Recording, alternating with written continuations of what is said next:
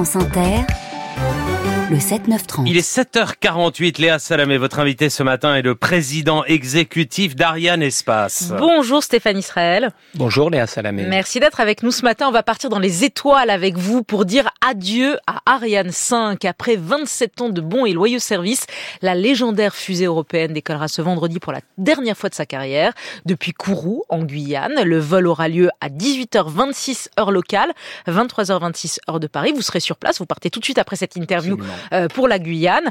Euh, qu'est-ce que qu'est-ce qu'on ressent à la veille de ce de ce dernier vol, de dire au revoir à Ariane puisqu'elle part dans l'espace et on la revoit pas, elle redescend pas la, la, fusée, de ce moment forcément un peu historique? Oui, ça va être un moment euh, d'émotion hein, pour nous tous, pour tous les ingénieurs, les opérateurs qui ont travaillé en France et dans toute l'Europe sur cette fusée et ils vont ressentir, nous allons tous ressentir beaucoup d'émotion et aussi il faut le rappeler de concentration parce qu'en fait un lancement est toujours une épreuve. Ariane est extrêmement fiable, mais jusqu'à la dernière minute, nos équipes vont devoir prendre des décisions, de devoir prendre la bonne décision d'y aller ou pas.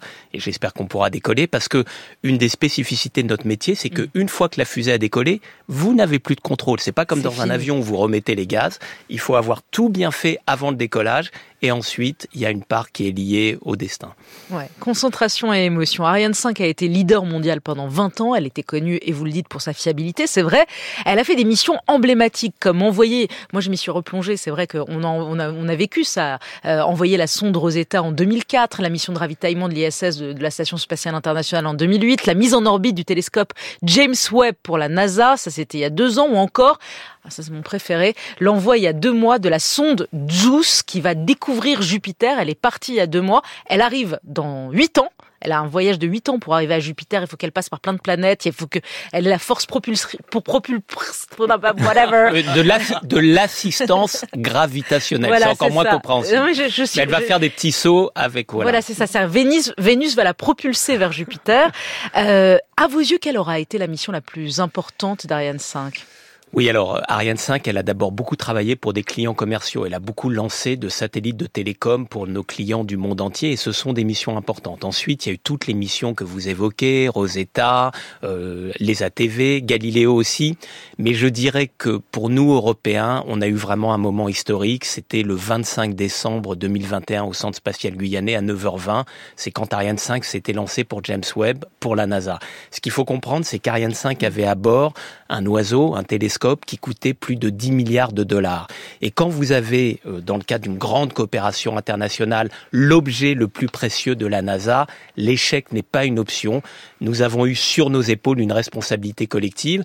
Et ce qui s'est passé, c'est que non seulement, évidemment, ça a réussi, mais en plus, Ariane a été tellement précise qu'elle a doublé l'espérance de vie de James Webb et on va avoir donc deux fois plus d'images de Webb. Mais pourquoi lui faire prendre sa retraite à Ariane alors qu'elle a été leader mondial pendant 20 ans, euh, qu'elle est ultra fiable? Qu'est-ce qui s'est passé? Elle a été dépassée, elle est trop chère, elle n'est plus adaptée au marché? Oui, alors effectivement, Ariane 5 aujourd'hui présente deux limites, c'est qu'elle n'est pas très adaptée aux grandes missions institutionnelles de l'Europe. On a dans les années qui viennent des missions scientifiques et souveraines à faire qui ne seront pas qui n'auraient pas pu être faites avec Ariane 5. Et puis effectivement, avec la baisse des coûts d'accès à l'espace, avec la concurrence accrue, elle était devenue trop chère pour le marché. Donc, il y a une petite dizaine d'années, on a pris la décision de se doter de nouvelles fusées. C'est Ariane 6 d'un côté et sa petite sœur qui s'appelle Vega C. Je vais venir à Ariane 6 hein, parce qu'il y a quand même les questions qui fâchent. Et la première question qui fâche, d'abord Stéphane Israël, c'est où on parle de souveraineté industrielle, l'espace a été un domaine où on a été L'Europe a été leader pendant des années.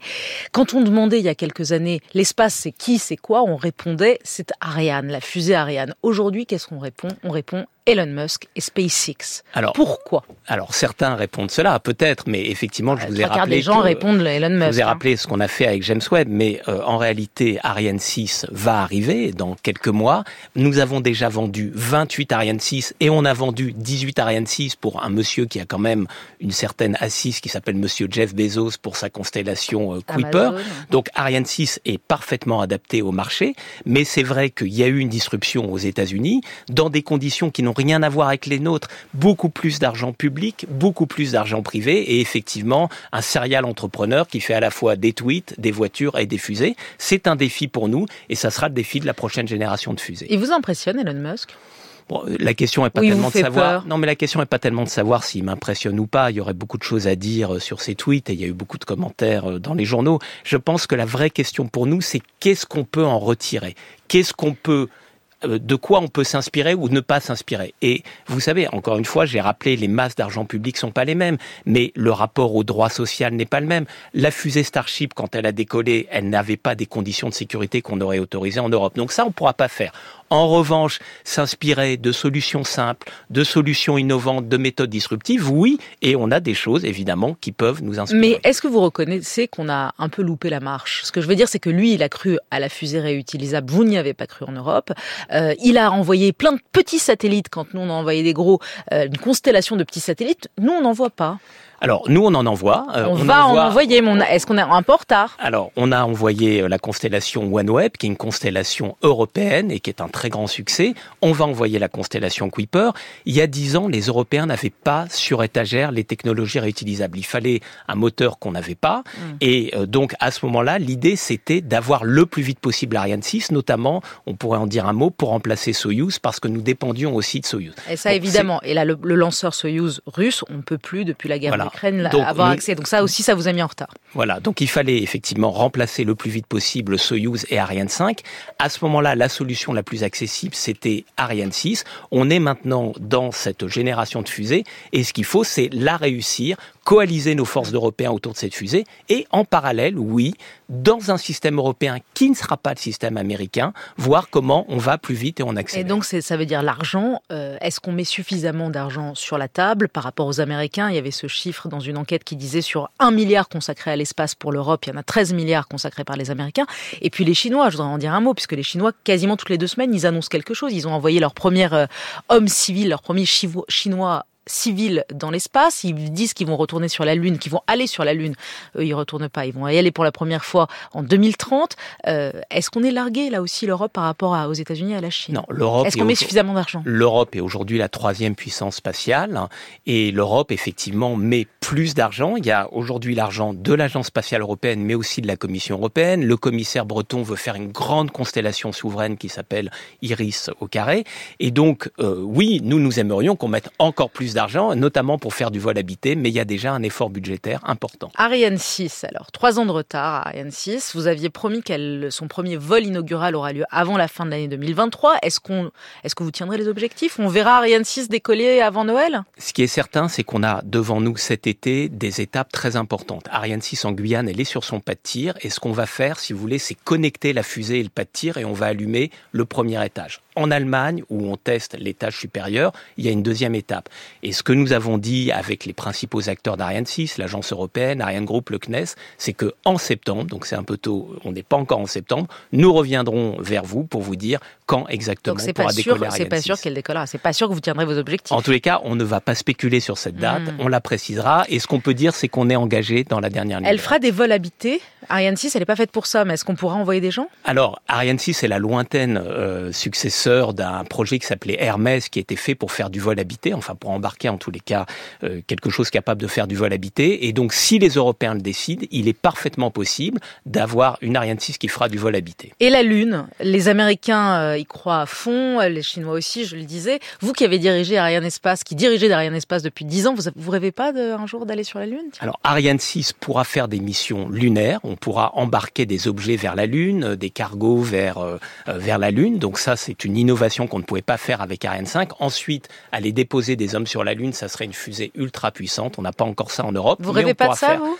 Ah bah, je serais ravi qu'on puisse aller vers la Lune et même au-delà, bien sûr. Alors, dernière question, ne riez pas, Stéphane Israël. Les extraterrestres, euh, vous y croyez ou pas? Je vous dis ça parce que le sujet des ovnis n'est plus tabou aux États-Unis. La NASA travaille même sérieusement sur le sujet. Il y a un officier du renseignement américain qui, la semaine dernière, a déclaré que les États-Unis détiennent des informations cachées sur des, des hypothétiques ovnis. Vous y croyez? Bon, alors vous savez qu'il y a longtemps, le CNES s'était doté d'une instance qui s'appelle le GEPAN pour euh, étudier les vies extraterrestres. Et euh, par ailleurs, la mission de JUICE, elle va nous permettre d'aller voir à travers ce qu'on appelle les lunes glacées de Jupiter s'il y a de l'eau et donc s'il y a des conditions favorables à l'émergence de la vie. Vous y croyez vous? Alors, euh, en tous les cas, je pense qu'il pourrait y avoir des conditions favorables à la vie. Maintenant, si l'idée c'est deux petits hommes verts comme Thomas Piketty et Dominique Seux qui discutent d'économie sur votre plateau le vendredi, non, je n'y crois pas. Ça ne se passe qu'ici. On peut pas envoyer Dominique Sotomayor Piketty sur Jupiter. Merci beaucoup Stéphane Israël et on regardera le lancement donc de, du dernier vol d'Ariane 5. On lui dira au revoir puisqu'on la reverra pas. Ouais. Euh, ce sera ce vendredi. Merci. Belle. Merci Léa.